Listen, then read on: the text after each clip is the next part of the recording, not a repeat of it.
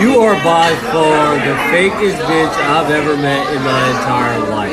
My God. Welcome to episode five. I got my boy Andreezy Soprano here with me today, and actually tonight. Um, tell them how you doing today, Dreezy. Oh, I'm doing swell tonight. We just got back from Southside. You know, we might have a little buzz going. Never hurt nobody before. Never. Never. Never ever.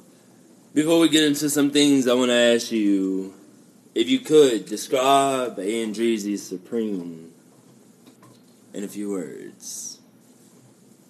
Um, let's see. I would describe myself as, um, for anybody that wouldn't know me, possibly misconstrued as somebody that might be a dick. But anybody that would know me would say, you know, I might joke too much or something along those lines. But never in any type of derogatory behavior, you know. Um, I've had strangers come up to me, ask, you know, telling me that why do you talk to people that way? But you know, anybody that knows me like that would definitely argue otherwise because it's all in good fun to me, you know. I agree. What are some good things that you have going on in your life right now? Um, well, in these circumstances, I have a job, which is pretty good to me, you know, better than some other people. Uh, I have a stable environment. Um, you know, my friends are great. I don't know about Harold, but, you know, he could use a little bit of work. I don't even really fuck with him, honestly. But I this- get high with a little help from my friends. I'm doing this podcast with him because he paid me. So, other than that, it's pretty good, you know. yeah. What are some things that make you happy besides Harry? Um, I like going on the boat. And? Uh, we got the typical cliches like, you know, hanging out with friends and family, of course. Uh, other than that, I'm pretty much a, a basic ass pretty guy, you know. There you. Um, I don't have much, many other joys than that, honestly.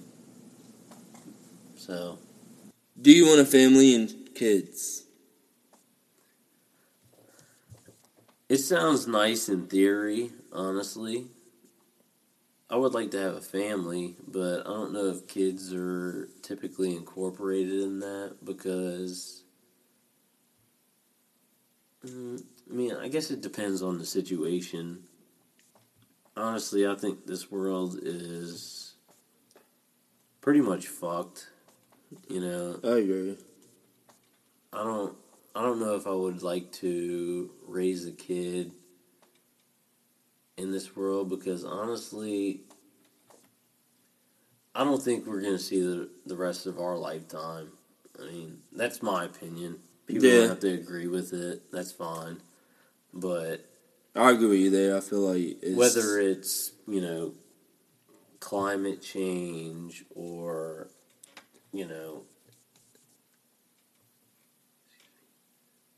yeah, keep going. I mean, yeah, uh, the Rona. I mean, it could take us out. We don't even know. Yeah, definitely.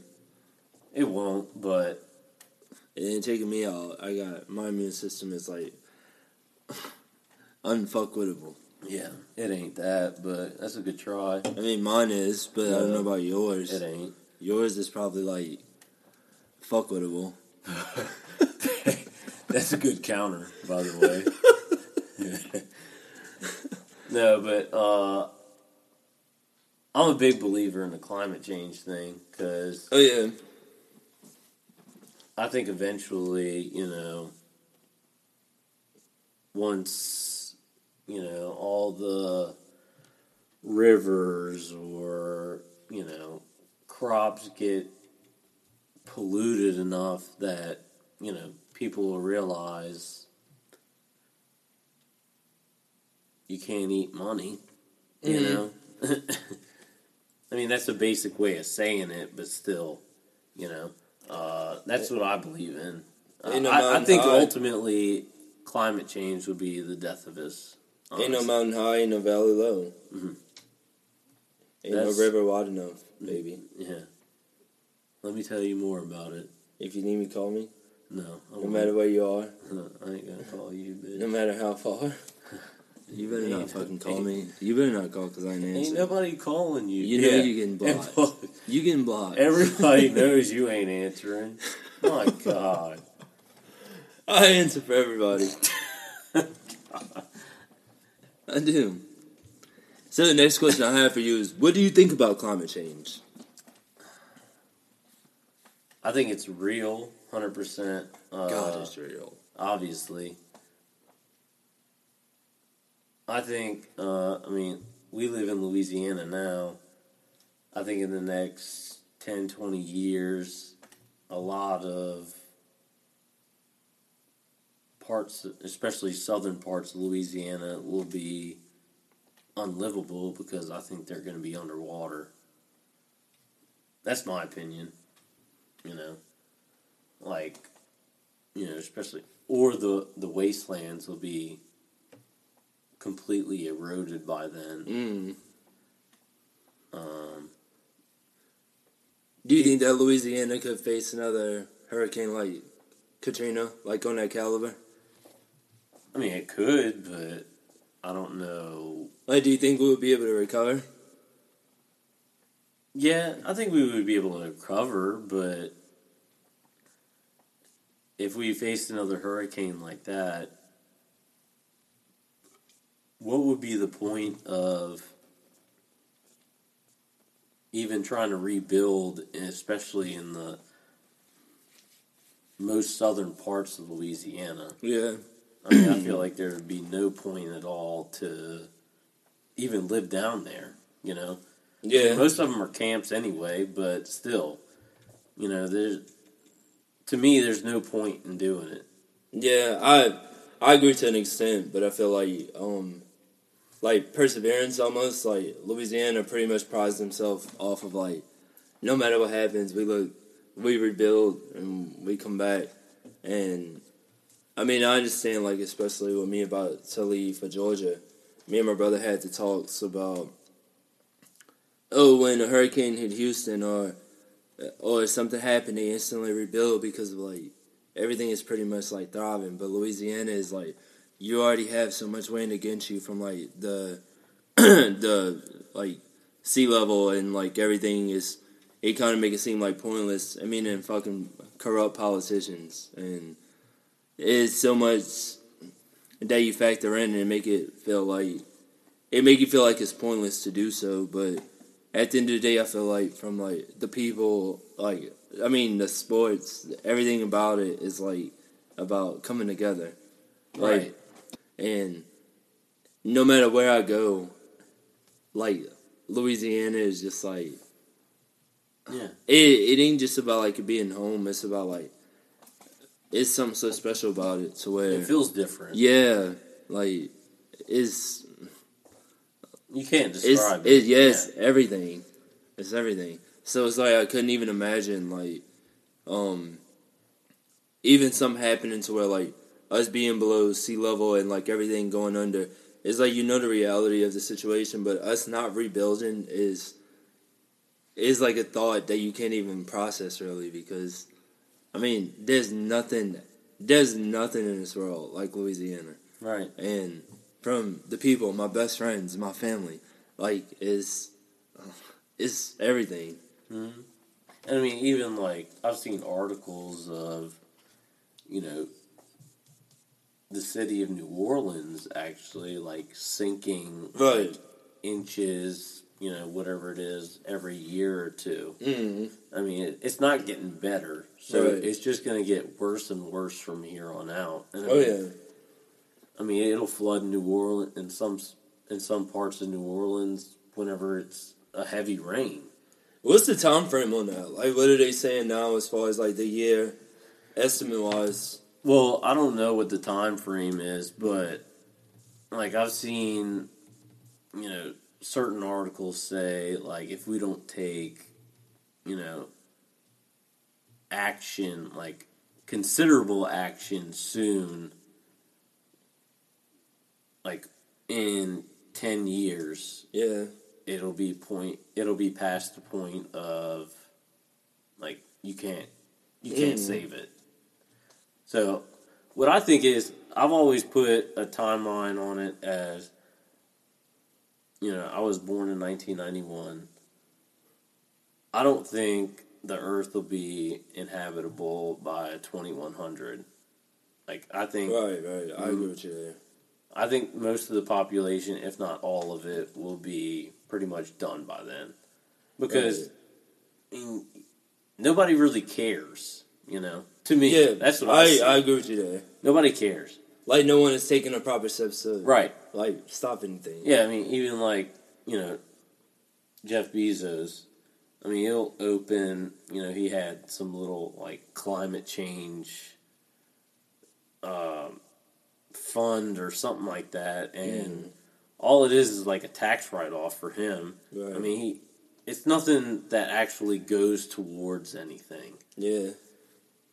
I mean, I feel like it sounds a lot better for, you know, raising awareness as opposed to actually taking action for it. Mm. And, I mean, especially with, you know, how it's going now, I just, I just feel like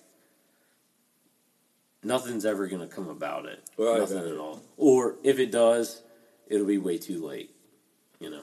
So what steps do you think we could take to like if people actively wanted to pursue taking steps to reverse certain stuff that um I mean not necessarily reverse, but if they could take proper steps to change it or preserve certain things, what do you think we could do as far as like preventing preventing it from happening sooner? Well, I mean, Like what are just some examples of like what you could do? cutting down on all the carbon emissions like i mean it's possible for us to you know live on not totally electric cars but like that's a start i feel Yeah. like i mean yeah they might be expensive at first but like getting away with oil Mm. but I don't think we'll ever get away with oil because there's way too much money in it. You know yeah, I mean, especially like the United States. Why do you think we're in the Middle East still? yeah, Because there's oil there. I mean, I don't, I don't care. Iran did something initially, and you know, I mean, we've been there for over a decade. You really think they're a threat? right. I don't. I mean, that's basically whatever troops are over there are. Like I, I've seen it on Twitter before. Somebody posts something where my dad was. Uh, he was in the Middle East for so many years, and he died or something like that. Mm. And then I'll see somebody quote tweet it and says, "Your dad was a security card for BP oil." I mean, it's kind of a bad thing to say, but I mean, it's the truth. It really is to me. Yeah, I I know what you're saying. Because why else would we be there? I Right, mean, right. You can't. You can't actually look at that. Because how many people? uh, What's the population of Iran or Iraq? Right. You can't look at them as a threat. Whenever you're the United States, and be there for, like I said, Years. it's been almost at least a decade, maybe two decades by Right. now. Right. It has. It's it's bullshit, and uh, that's what I have an issue with is we could stay there for two decades, and you know, money is no issue to you know send more troops out or put you know whatever you know equipment or whatever out there, but we can't get say Medicare for all in the United States Mhm. or you know affordable housing for some people and I mean that's the issue I have with you know most people I talk to because I mean they're always about war war war but whenever you want to bring up something like health care for everybody in the United States they want to ask like oh who's going to pay for that Yeah. when you know the United States spends trillions of dollars on war every year. It it makes no sense to me. What is your take on marijuana legalization? Well, I think it's like a win-win for everybody. You know, uh, Definitely. You know, the more people.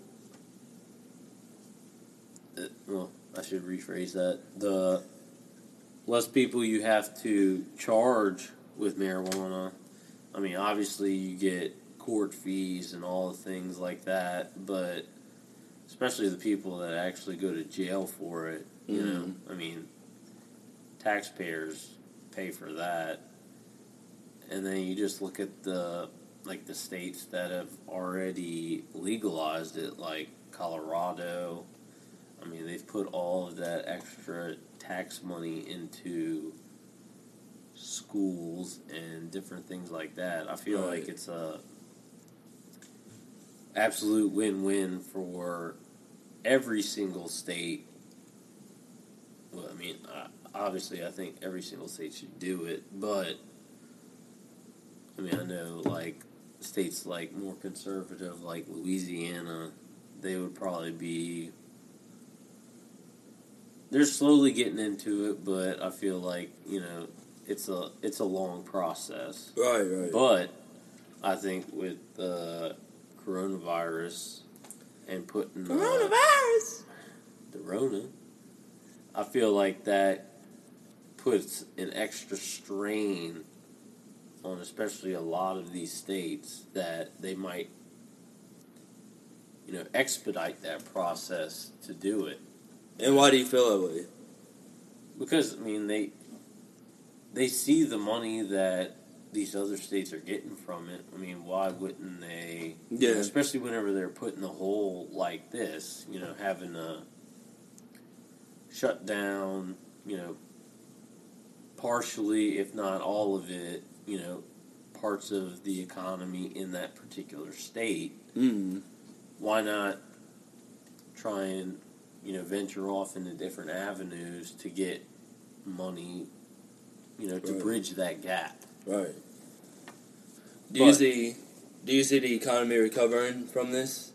No, I mean I don't think. Uh, I definitely think it's going to be different from here on out. Like, you know, I don't think it's ever going to be the same. Elaborate. Um, well, I mean, say for instance, like some of these small businesses, like they can't, you know, if we go into another shutdown like we did, I- I don't think they're going to be able to survive like, you know, like some of these big corporations. But I mean, even the big corporations are slowly dying off too. Yeah. So, like you know, mom and pop businesses. I don't. I don't think they're going to be if we if we do go into another shutdown. I don't think they'll be able to weather the storm, Right. and that'll just create more unemployment and. I mean, eventually, for the big corporations, I think it eventually helps them more because, you know, in a certain, you know, uh, trade or something like that, you know, a certain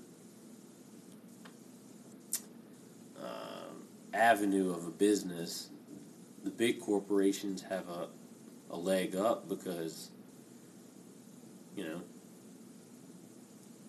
if these smaller businesses go down, that's just less that they have to deal with, Right, right. in my opinion. So, Well, next I want to ask you about um, just a question about mental health, and um, I have exercise the demons. Um, how is your mental health? well, I would say it's good, relatively. Um, you know, I uh, I talk to other people about it. Um, I try not to put too much stress in my life.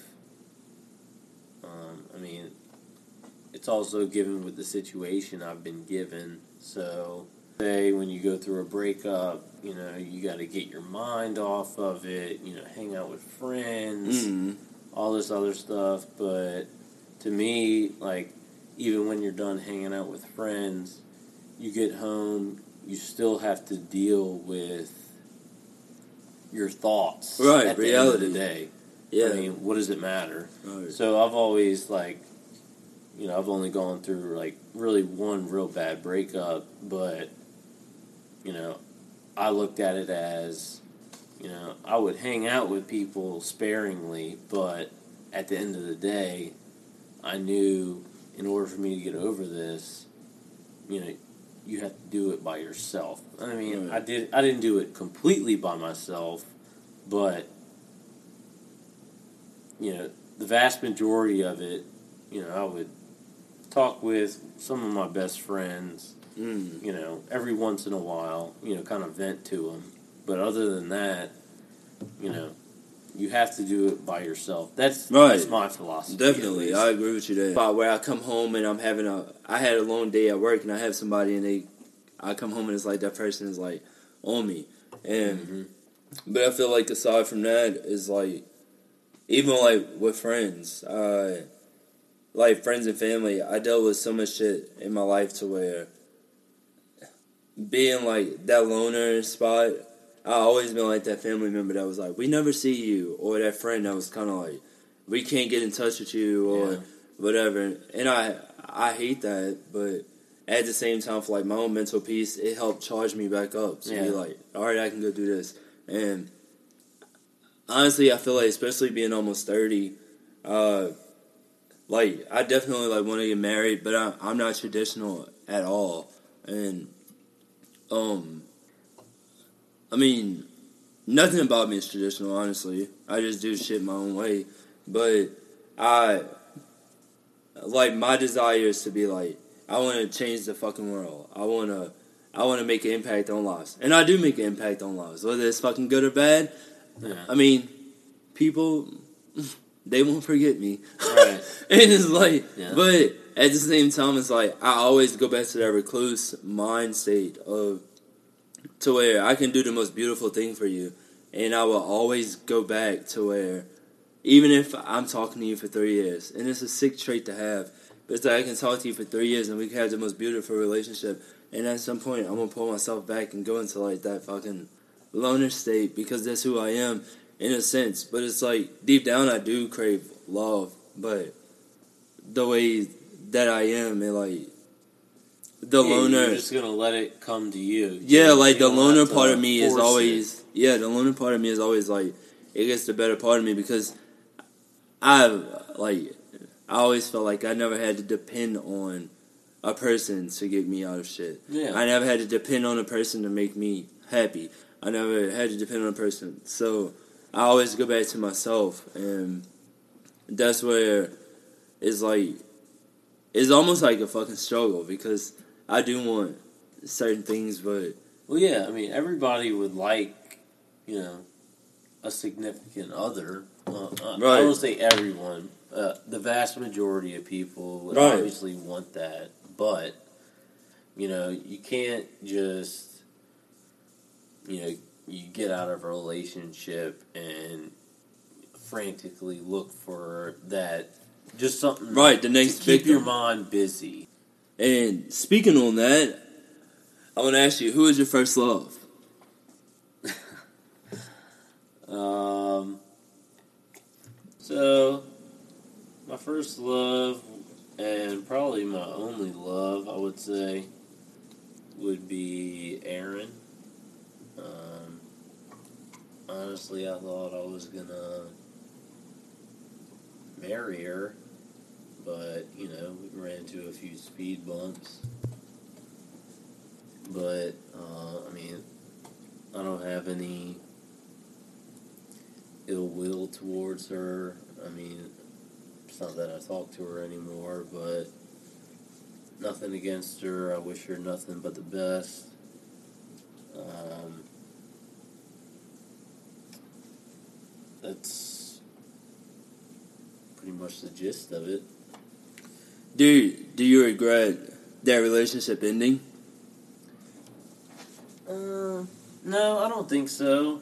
Uh, I would say we just had, you know, we didn't see eye to eye on a few things, and you know, it always comes back to the thing that um, do you believe people can change? And you know, it was kind of like a thing for her and for me, and you know, initially I said I was going to change, and I, I might have for a little bit, but Mm. um, like I said, you know, I don't think people really change over time. The only only way somebody can change is if they really, really want to. What was wrong with you that you needed to change? Well, um, nothing major really. Uh, we kind of had issues with, um, you know, she was like a really social person, wanted to, you know, go to um, festivals, you know. Basically comes back to uh, do you think people change? Mm. and I think they do, but I think they only change when it becomes an absolute necessity. And you know, she was kind of like a social butterfly, and I was kind of like a you know homebody. I mean, I would sprinkle in some you know, socialness every once in a while, but you know, not enough to her liking. So, I mean, I'm not mad at her about it, but you know, that was the point to where, you know, most of the arguments came about, and whenever you have arguments like that, they typically don't end well because Mm. each of us kind of like stood our ground and didn't really want to budge because you know that was our personalities. Right. So, um, you know, that's kind of how it all came to a halt in the end. Right. If there's one thing that you could tell her, whether positive or negative, what would it be? Mm.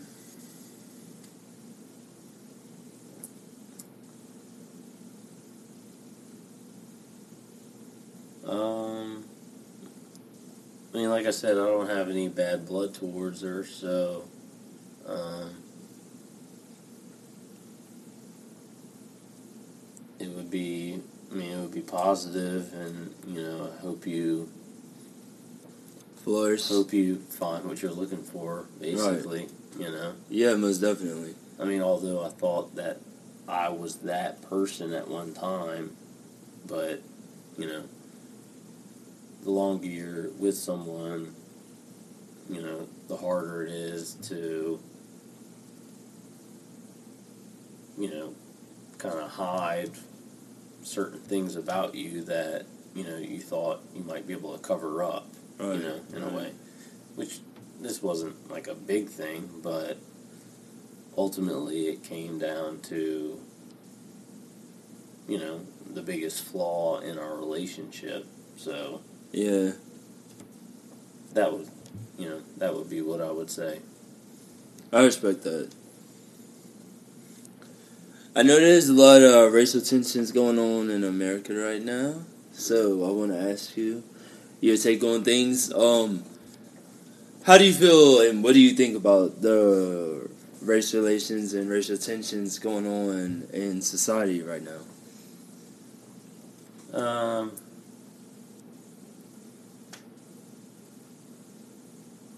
first of all, I would like to say, um, you know, Black Lives Matter a lot more than people would might want to admit, and that's my stance on it because, you know, what it comes back to is, you know, not nearly enough people have any type of empathy about anything, honestly.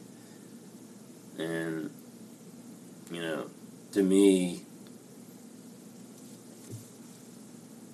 white men are the most entitled pieces of shit on this planet. And I'm one of them, but I.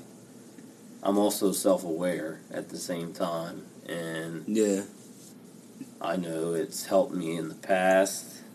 I can personally vouch for that, me being white. And I just, I mean, I see, I see, you know, multiple things about, you know, with the police brutality and obviously, and I actually had a, a conversation with my uh, cousin about it. He was in the military and um, I just asked him a simple question of, you know, if you got pulled over by the cops, would you rather be white or black?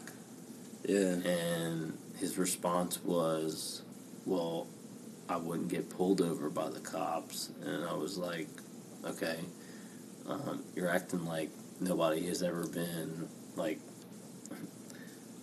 pulled over with right. something that's you know that I've had. I, I got pulled over one time because they said my license plate wasn't illuminated.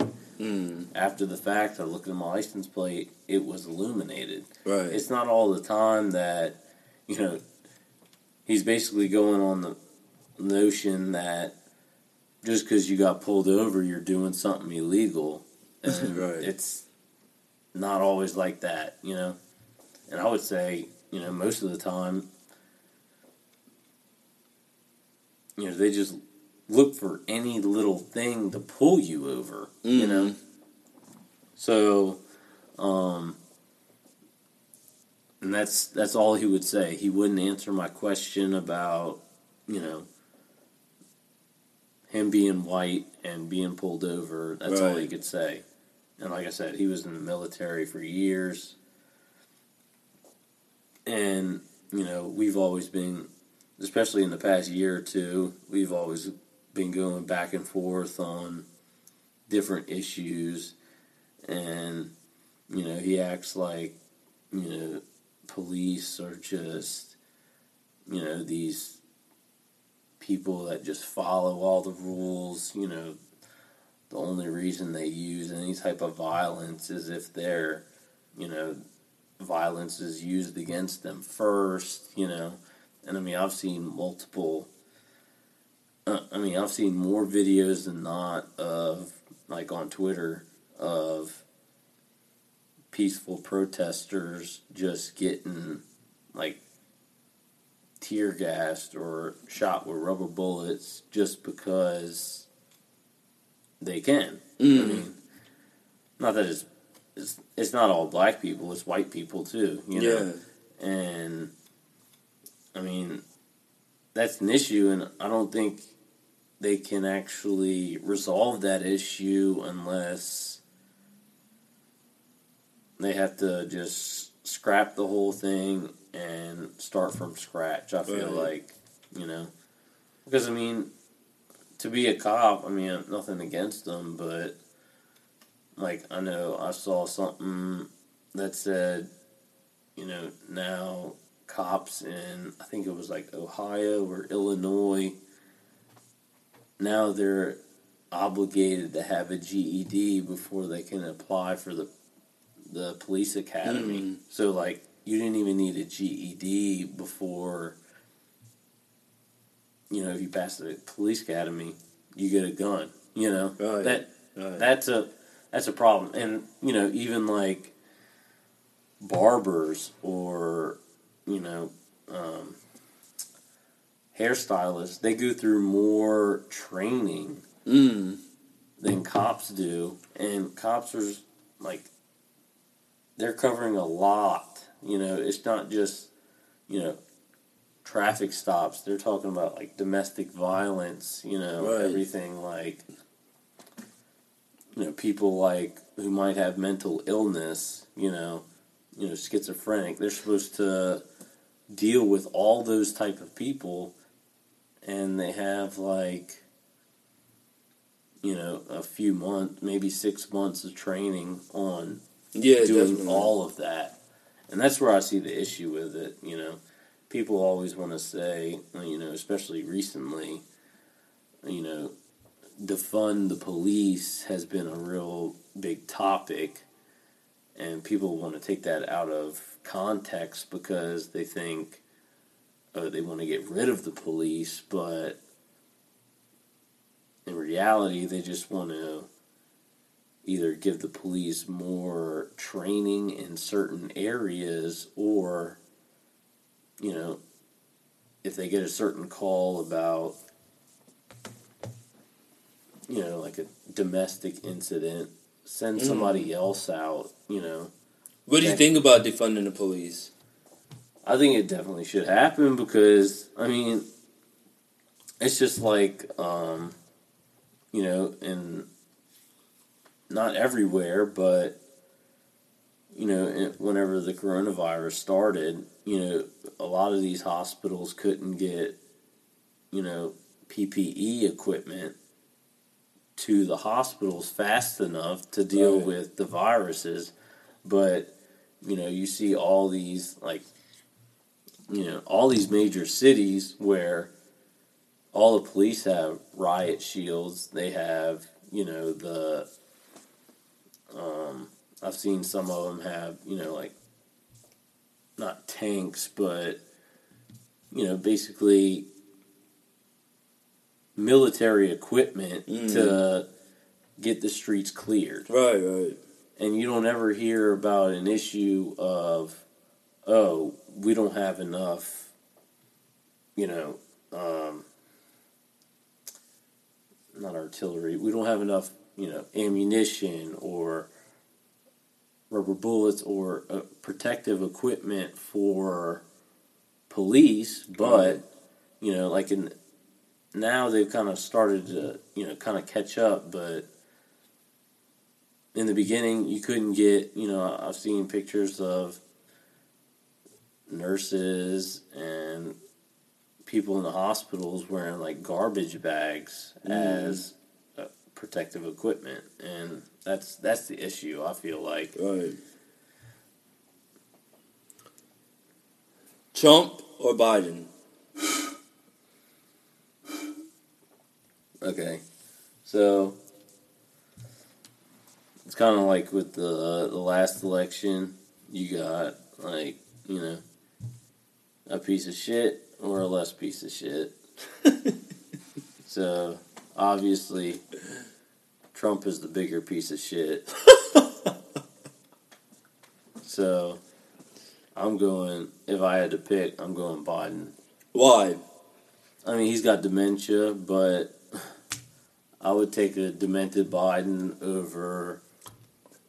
Um, I would take demented Biden over Trump any day of the week. I mean, at least I feel like Biden has a little bit more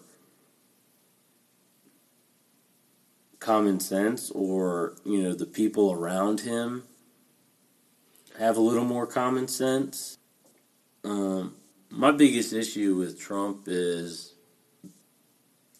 you've never heard this man like say he was wrong in any type of way or I agree. I agree. you know like even like backtrack on it and say oh i should have done this differently and all i see from him is you know trying to divide everybody you know the whole country no matter what it's Mhm. either him you know you're with him or you're against him and i mean that's fine but right. I mean, there there needs to be a point of like unison, like Right, right. with the whole country, and I agree with you. I don't. I just don't. Anything he does, it does not provide any type of unison. Um, So, do you think Joe Biden would provide that? And I if mean, you do, more- can you like provide an example of how? um, I mean, I would. Joe Biden wouldn't provide less because I don't think you can provide less than Trump has, Yeah. unison wise. Yeah. um, like my issue. I mean, I understand. You know, each state has to abide by whatever governor you know, Right. provides the guidelines for that particular state. But I mean, at the same time, you can still say, like my my biggest pet peeve with the whole coronavirus started with, you know, we were one of the last countries that it actually, you know, got to. I mean, we had China, Japan, you know, the European countries that it hit first. Mm. I mean, it's not like it just all of a sudden hit us. And all these countries have, you know, set, you know, certain guidelines and actually listen to, you know, the scientists about what to do and how to combat the virus. But it seems like the United States is kind of just doing their own thing. I mean, Japan, they were one of the first countries that got hit with it, and they never had to shut down their economy. Mm. Um, you know, their employment, unemployment is under three or four percent, and a big reason of that is because they basically enforce and make everybody wear a mask, Right. which to me is one of the most important things.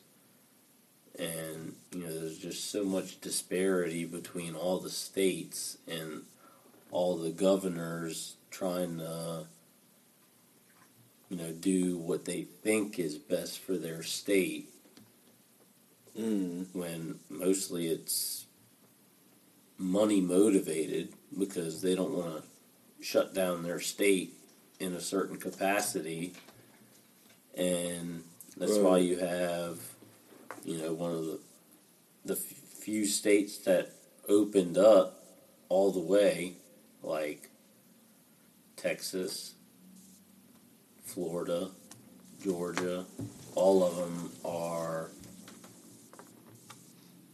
all of them have the most cases of COVID since it all started. And that's where I think the lack of leadership comes into play, in my opinion. Right. Do you identify as uh, liberal or conservative? Uh, I, I'm kind of in the middle because Same. Um, you know, I do believe to a certain extent, you know, you know, like conservatives always want to say, you know, come take my guns away. I believe people should have guns. Right. but um, you know, I think they should be a little bit stricter on the laws of them. Um, you know, people always want to come back with the counter argument of, well, you know, if somebody wants to come get a gun, they'll just do it illegally. I mean, that's fine, but you know, you can't really, in my opinion, you can't really do anything about that. But Yeah.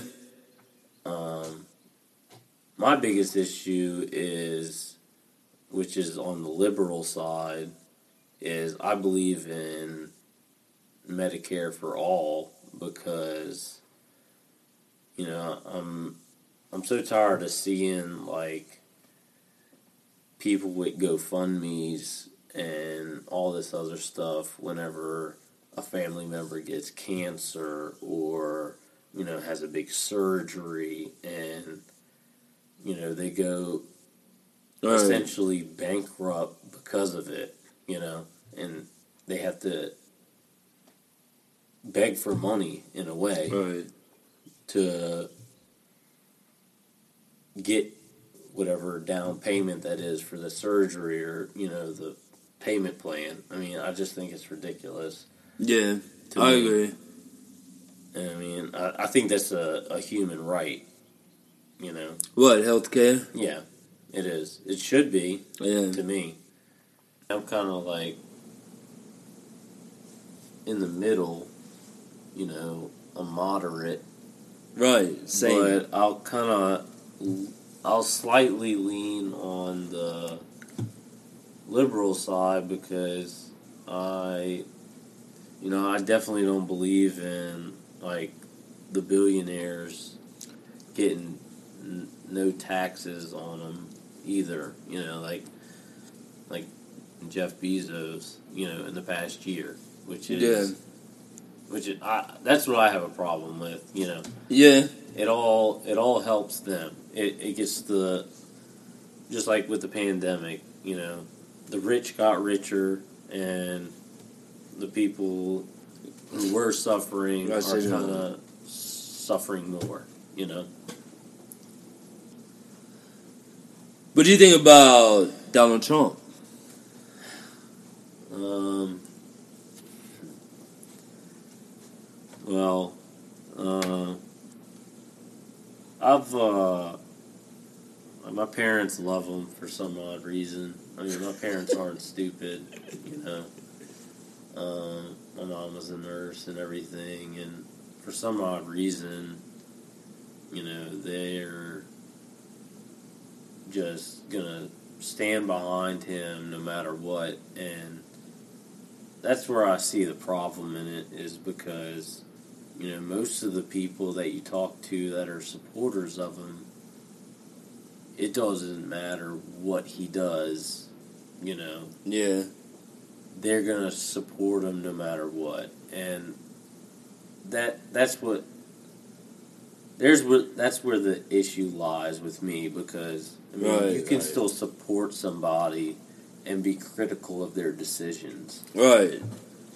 So you know it, it that's what you know my mom used to my mom was telling me you know she was asking me where I got my information from and I told her you know I'm on Twitter a lot and she's like oh Twitter and I'm like yeah and I'm like it's not just like you know people just spewing out thoughts on there I mean Right. they have you know Footage. reporters I mean even like news stations all this other things and she's like oh well you need to be um, getting your information from Fox News and I'm like well okay um, correct me if I'm wrong but Fox News was one of the first news stations to call the coronavirus a hoax you know Yeah. I mean, they kind of just like piggybacked off of what Trump said, Mm. and you know, um, basically, what it comes down to, in you know, to answer your question is, Trump ain't shit, and if you support him, your mom's a hoe. So, Do you think black people are slaves to the Democratic Party?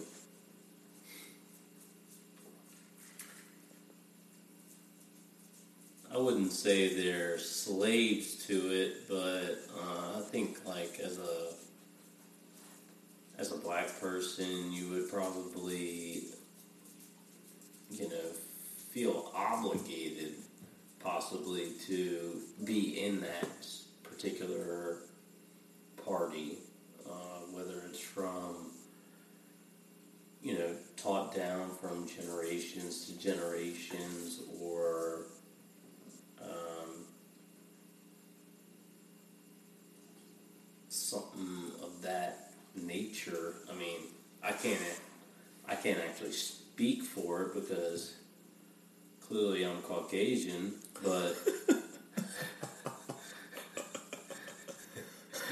but I mean, I feel like you know they do.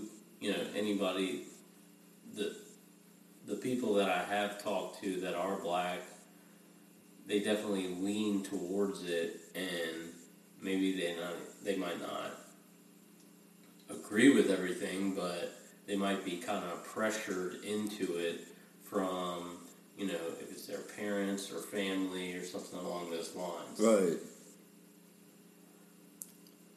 Yeah, definitely. That's like what I talked to you about before about my stance on it. It's really all because how I grew up and who I was told to vote for. Right, and I'm on the opposite side of the spectrum. You know, my parents are Republican. They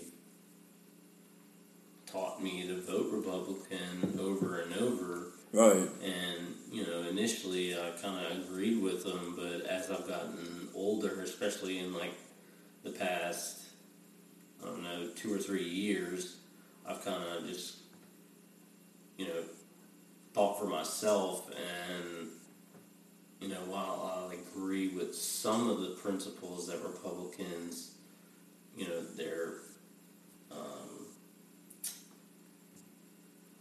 I'm trying to think of the word uh,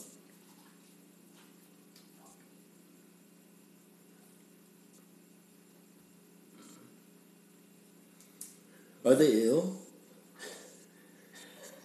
Well, I don't know. but they taught me, they essentially taught me to, it's either Republican or, you know, they've kind of actually mm-hmm. looked at me as, you know, not the enemy, but like Right. different, you know? Yeah, I know what you're saying. That's and it go both ways too because even when I mention anything about how I don't like certain things on the Democratic side, my family and my friends even they don't want to hear it. It's just like you need to be a Democrat or that's it. Like that's your only option. Yeah. And I'm like, just because I'm mentioning something about Democrats don't mean I'm a Republican. Right. And but it's like that's what I see from both sides. It's kind of like intolerance to where it's you agree with how you grew up, or you agree with me, or fuck off. Yeah. Well, and then it's just there's too much division. It's like you're either Republican or you're Democratic. There's no Right. compromise to like you know meet in the middle and actually get things done you know, with a compromise. The next thing I want to talk about is: Do you believe Black Lives Matter? Uh, yes, I do. Um, and I've, I've gone back and forth with this about um, some of my family members, and uh, I don't know if I talked about it earlier or not, but I uh, kind of got in an argument with my cousin about it when, you know, because he's in the military. And, um, you know, I just asked him, about the protests and all that other stuff, and you know he's obviously against it, and you know I just kind of tried to lay it down as simple as possible in the way that you know I asked him, okay, if you got pulled over by the cops whether you were doing something wrong or not. Because, I mean, it's not all the time that you get pulled over and you're actually doing something wrong. Um, I, uh, I asked them, would you rather be white or black if you got pulled over? And he never could really answer me. All he said was, well, I wouldn't get pulled, up, pulled Right. over. And like I said, I mean, I've gotten pulled over before when, you know, they said my license plate wasn't illuminated, and right after they let me go and searched my truck and everything, it was it was illuminated. I checked right after I got pulled over. So, I mean, they can pull you over for whatever they want, you know. Mhm. It doesn't have to be something that's actually wrong or not. Even now in 2020, do you think that minorities are treated differently from white people? Oh yeah, um, hundred percent. I mean, I don't think it's even that hard to see, honestly, because I mean, you'll see like um, that that guy who went to like Stanford or something who got accused, Bryce something Right, I know what you're talking accused about. of rape, and he ends up like doing I don't know, like two or three months in jail, and he Mhm. got released. And you got other different people of color that you know are in jail for years. I saw one that you know she went to jail for like she got a five year sentence because she registered her kids in a different school district just so she they could get a better education. Mm. So, I mean, I, it's it's definitely not fair. I don't think it's ever been fair. I don't know if it will ever be fair Right, because you know the only way I think it could be fair is you know you kind of gotta strip everything down and like start from zero. right. Build it from the bo- build it from the bottom. Right.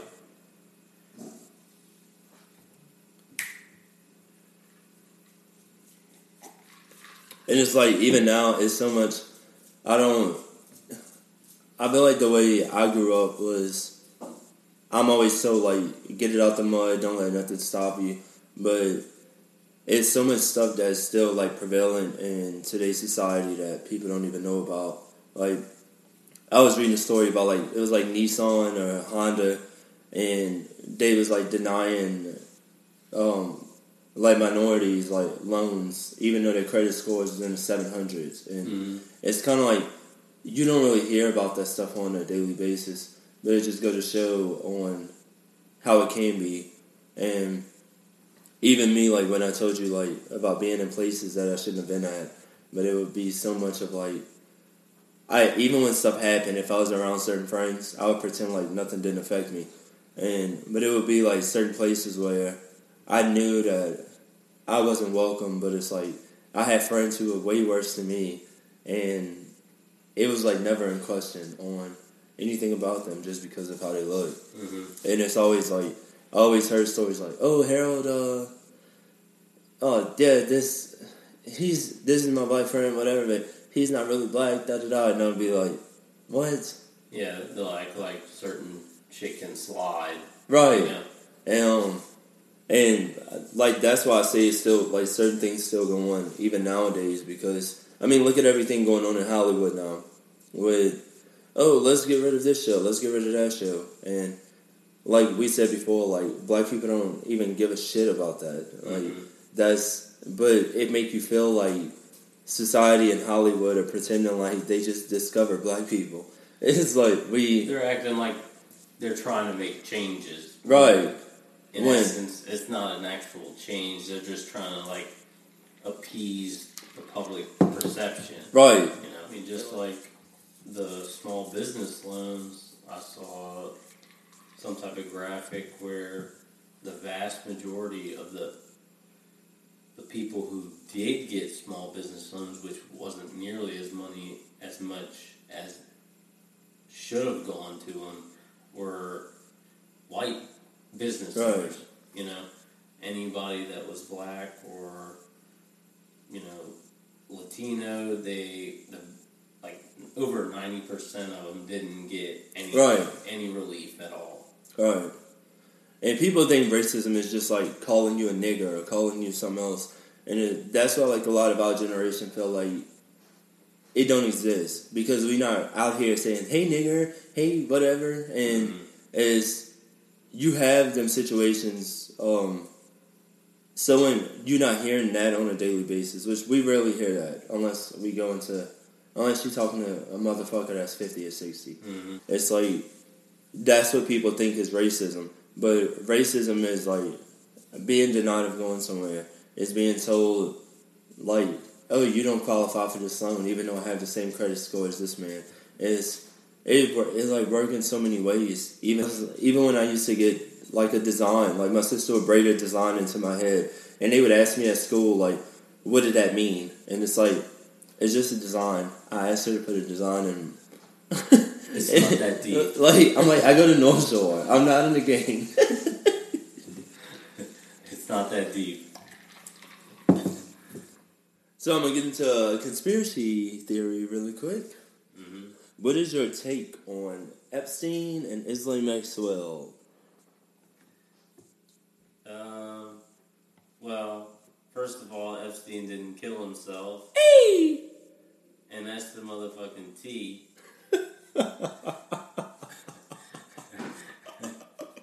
um, so uh, I forget the the other woman that just got arrested. Isla Maxwell, huh? Yeah, Yeah. her. Um, I would be very very surprised if she makes it till trial. Or you know they're moving her to the same exact prison where Epstein allegedly committed suicide. I mean, I don't know. It could be. Honestly, I think it's a whole bunch of people that she can ultimately rat out, but I would say the two biggest people would either be the Clintons or Trump. Mm. Those would be my biggest two guesses. And who to have more pull and to pull the strings more than the actual president, Yeah. the current president, but not not to you know say Clinton Clintons don't have enough pull either. Right. I'm just saying, you know, I wouldn't say the Clintons have as much to lose in this current state. Right. I mean, they have a lot to lose, but still, you know, that if somebody tried, like, if Epstein was ready to sing, he was going to sing. I mean, especially whenever you, I mean, I see multiple pictures with Epstein and Trump and all that other stuff, so, you know, it just looks a little fishy, but I know it's not just political people in DC. Oh, yeah. It's definitely people in Hollywood and all that Right. other stuff too. So, you know, Epstein had that little book, whatever it was. Oh yeah, yeah, yeah.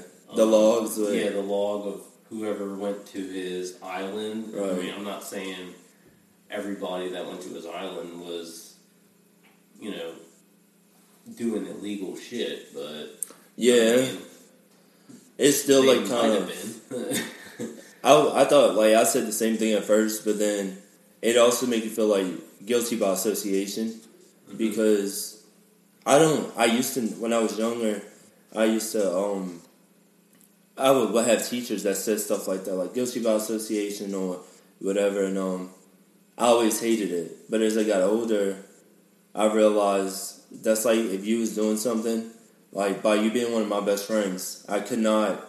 If you got caught up with something, or I got caught up in something, twenty years down the line, if we had been as close as we were the whole time, you could not get up there and say, "I have never seen Harold do this in my life," and I can never say, "I've never seen you do it," because you you have to know. Yeah. Like I cannot cover up pedophilia for twenty years. I cannot be at parties with underage girls for twenty years, and then you pretend that you had no knowledge of it. Yeah. No, I agree. And it's, I mean, even like people like Charles Manson, like Ted Bundy, like they had the charm to do shit, but they still have people on the sidelines that had suspicions or had clues, and they Right. know there's different things here, left and right. And it's like you can't fly these people to the to this island, and you having uh like prime ministers and like people having sex with them, and they knowing that they underage girls because for some reason Epstein Island itself was not mentioned to us like to society like growing up, Mhm. but somehow all these prominent figures that we know and love have been there. Yeah, and I would say even like somebody like Charles Manson, like he's got a mouthpiece on him, Right. So like he gets an actual into your mind type Right. thing, whereas all these other people, they're just powerful, rich people. Yeah. essentially, you know. What is your views on coronavirus? Coronavirus. Let's see. Um, I've seen it from you know all sides of the spectrum. Honestly, I mean, my mom used to be a nurse. She's a big um, Trump supporter. Bless her heart. But uh, she initially thought you know it was a hoax, along with everybody else that supports the Orange Boy. And you know she uh, obviously she figured out that wasn't the case and you know i i think i mean you look at other countries i mean we were essentially we were one of the last countries that it actually hit Um. hard i mean we could go off of data from you know china then to you know the Europe, um, the UK area, and like we saw how much it kind of jumped before it actually got to the United States, and yet it seemed like we were the least prepared Yeah. in my point of view. And, you know, I think it's definitely, feel like sometimes it gets blown out of proportion, but I think the best way to combat it is make a countrywide mandate that, I mean, obviously you can't do that because you have different governors that want to do different things for their particular state, Mm. but just make a countrywide mandate that everybody has to wear masks. And I mean, essentially, you have to give people unemployment, certain people, not everybody, Right. but you have to give certain people unemployment for a length of time because it's not going to go away. Yeah. Not, I mean, I think it's going to stay for at least another maybe a year. I mean, I was hopefully it's hopefully it's done by early next year, but I don't know. It all depends on how fast the vaccine comes. You don't think it'll be done by the election? Oh, absolutely not. No, I think there's zero shot in that. I think they'll start reducing by the election. I don't. I don't think so. I then think, why we wearing masks? I mean, that's to protect each other. Yeah, but if the if the virus has uh, like, I'm only asking from a general perspective on if originally they said quarantine for 14 days, whatever. So just generally speaking, on if you wear a mask, how if it's mandated from all these states, is it really expected to last until next year? Well, I mean, it's so hard to because you still have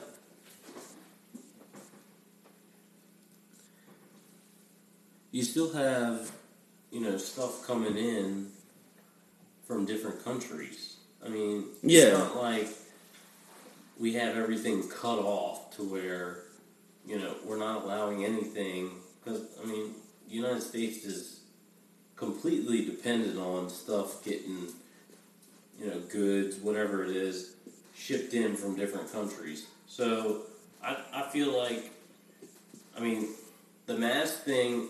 If everybody wore it, eventually it would be able, we would be able to get down to you know everyone getting a phase one. And I feel like there's too much disparity among the whole country as as a whole. Yeah, because you have you know like Florida which is you know an absolute I mean kind of like a travesty right now because they were one of the first states that opened. And now them and Arizona are supposedly like the epicenters of the virus like out of the entire world right now. Enough talk about the fucking coronavirus because I hate that bitch. bitch.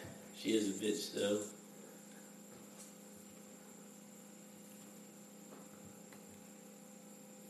Well, I do have one more question about coronavirus, actually. all right Do you think the government is manipulating data? Oh yeah, I mean they've already had something in Florida about some woman that refused to doctor the data in Florida, and she got fired because of it. Um, now, I would say this on the opposite side of the spectrum. I do know hospitals get compensation if they say they have a COVID death. Mhm. So if somebody, you know, somebody gets hit by a truck and, you know, the cause of death was essentially, you know, like trauma to wherever because of the car accident, if they test positive for COVID, the hospital's going to say they died of COVID Right. just because they get money from it. You know, Yeah. so I think you know, like I said, it's it's on both sides of the spectrum. I think you know, certain states kind of um, undersell how serious it is, but at the same time, I think like some of the deaths that are you know contributing to you know whatever 130,000 135,000 deaths in the United States I don't think all of those could be contributed to COVID. Right. I agree. I agree. All right. So now we got a questionnaire that's coming up, and we're gonna ask you a few questions. Okay. Are you ready? I'm ready. Let's go. Do you prefer to eat ass, or do you want to have your ass eaten?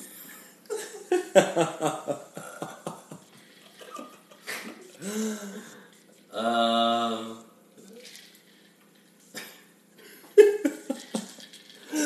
He wasn't ready. um,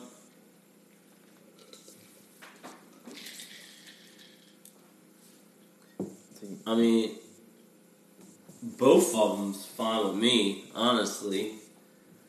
Do I have to pick one? Yeah, All right, yeah, ass eating, hundred percent. you're fucking gross. Hey, Would you rather be able to talk to dogs or know other people's thoughts?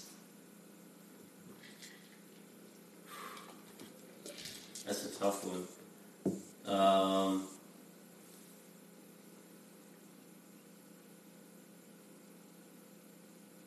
probably know other people's thoughts, even though I do be fucking with dogs heavily. I mean, you can kind of tell what they're thinking anyway. You know, they just be vibing. Yeah. I mean, I would. I think knowing other people's thoughts could be a definite advantage to you. Mm. Hundred percent. Have you ever made a chick squirt before? I have not had the cake. Well, I haven't had the chosen one because I know all of them. You know, only a select few can. So I have not ran into that into my squirter yet. but if she's listening, she's out there. I'm ready. Hey, come I'm- squirt. I'm ready for the super soaker. Squirtle. All right, the last, the last question is. Doom, da, doom, doom, doom. Describe your friendship with Harold Gibson. Harold Gibson, huh? Let's see. Well, we didn't really have a friendship. Um, I don't know. It probably started mm, probably like two or three years ago. I would say it probably would have started a lot sooner, but he ducked my Facebook message back in 2014. So, you know, That's a lie. that ain't a lie, but we'll, we'll just disregard that. Yeah, we will.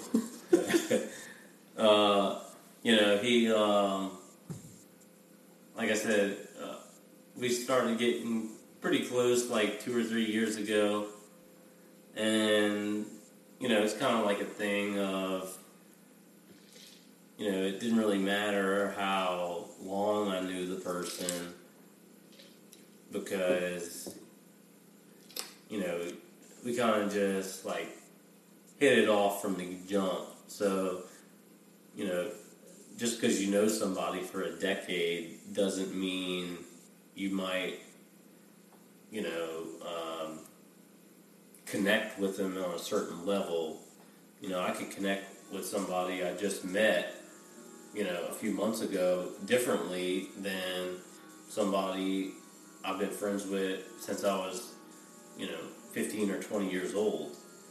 You know, people change and all that other stuff, but I would say.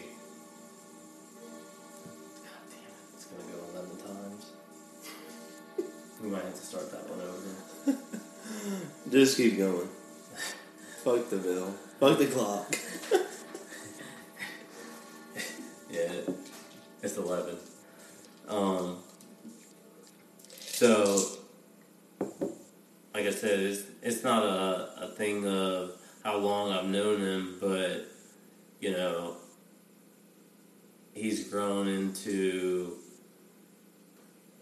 one of my two or three best friends in a short span of time. And I don't have that many friends, but you know, I would say um, he's going to hold down that spot probably until I die, I would say. I mean, I don't see it fading out at all, especially if he uh, moves away in a few weeks. He goes to the ATL. Shout out Falcons. But uh, yeah, I uh, he's kind of taught me to be a little bit more vocal about you know saying things I'm not typically accustomed to saying to friends like, you know, I love you, all that other stuff. But you know, I'm trying to I'm trying to adjust to it a little bit. It's taken me a little while, but I think I'm uh, I think I'm on my way. You know, and I think friends should do that. But like I said, you know, kind of when I was growing up, you know, growing up, I didn't really, I wasn't really taught that, especially like through my dad or anything. So, um, you know, it's just a little different.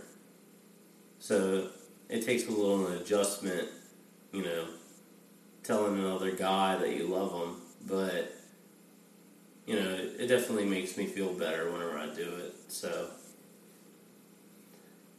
that's about it. But he still ain't shit in my book, and that's on period.